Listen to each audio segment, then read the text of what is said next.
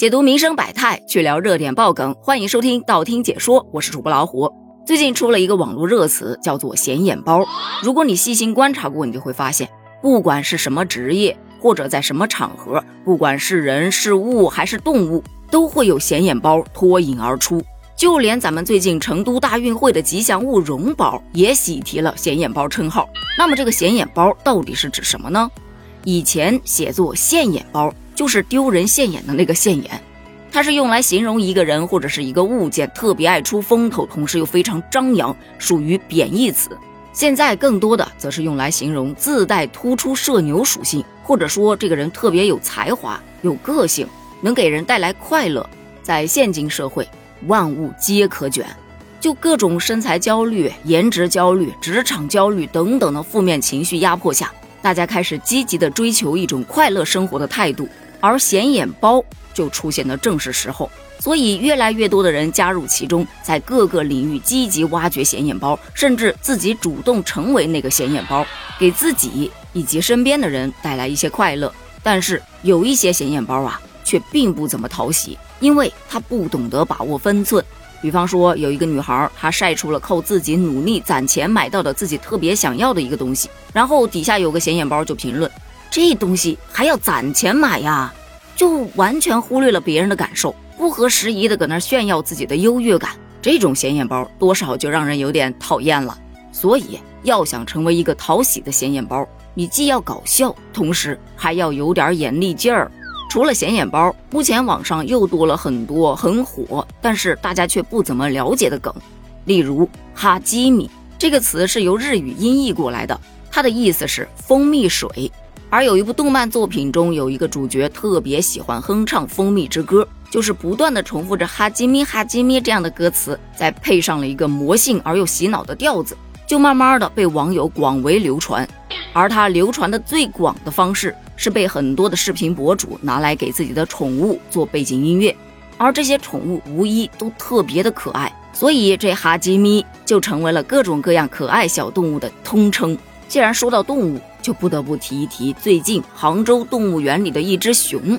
这只熊真的是熊在山中坐，热搜从天降，就因为它站起来的时候看起来就像是真人扮演的一样。于是大家就说这只熊啊，人里人气的。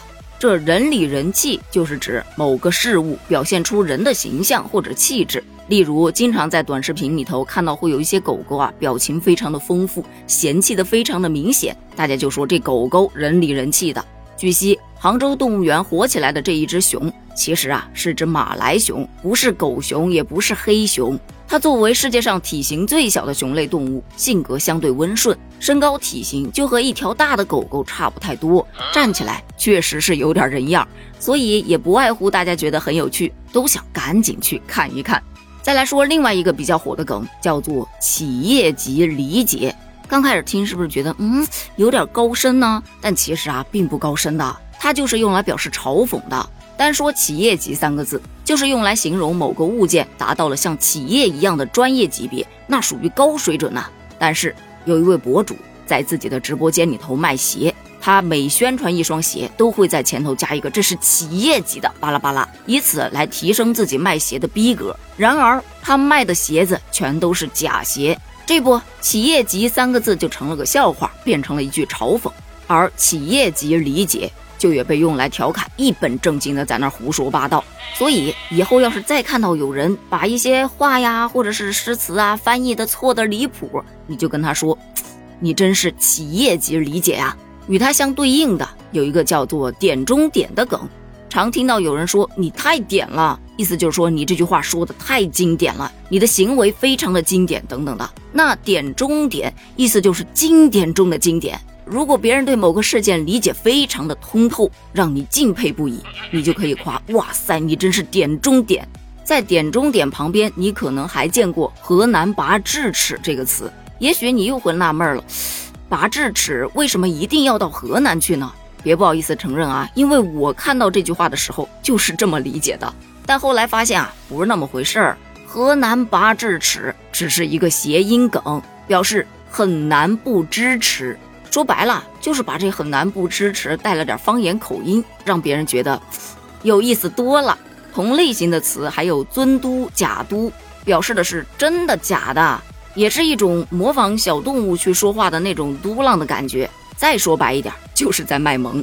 而今天热搜上又挂上了一个梗，但这个梗呢不是个新梗，是个老梗了，来自电影《小时代》当中的吵架名场面，就三个字：凌霄你。大概意思是指骂人阴阳怪气，并且还有点高级，一针见血。而由于凌霄这个角色是由杨幂扮演的，所以这个梗也成了杨幂继“你没事儿吧”之后另一个代表梗了。好了，本期的梗科普就到这里了。你还知道哪些别人不知道的梗呢？欢迎在评论区留言哦，咱们一起探讨一下。评论区见，拜拜。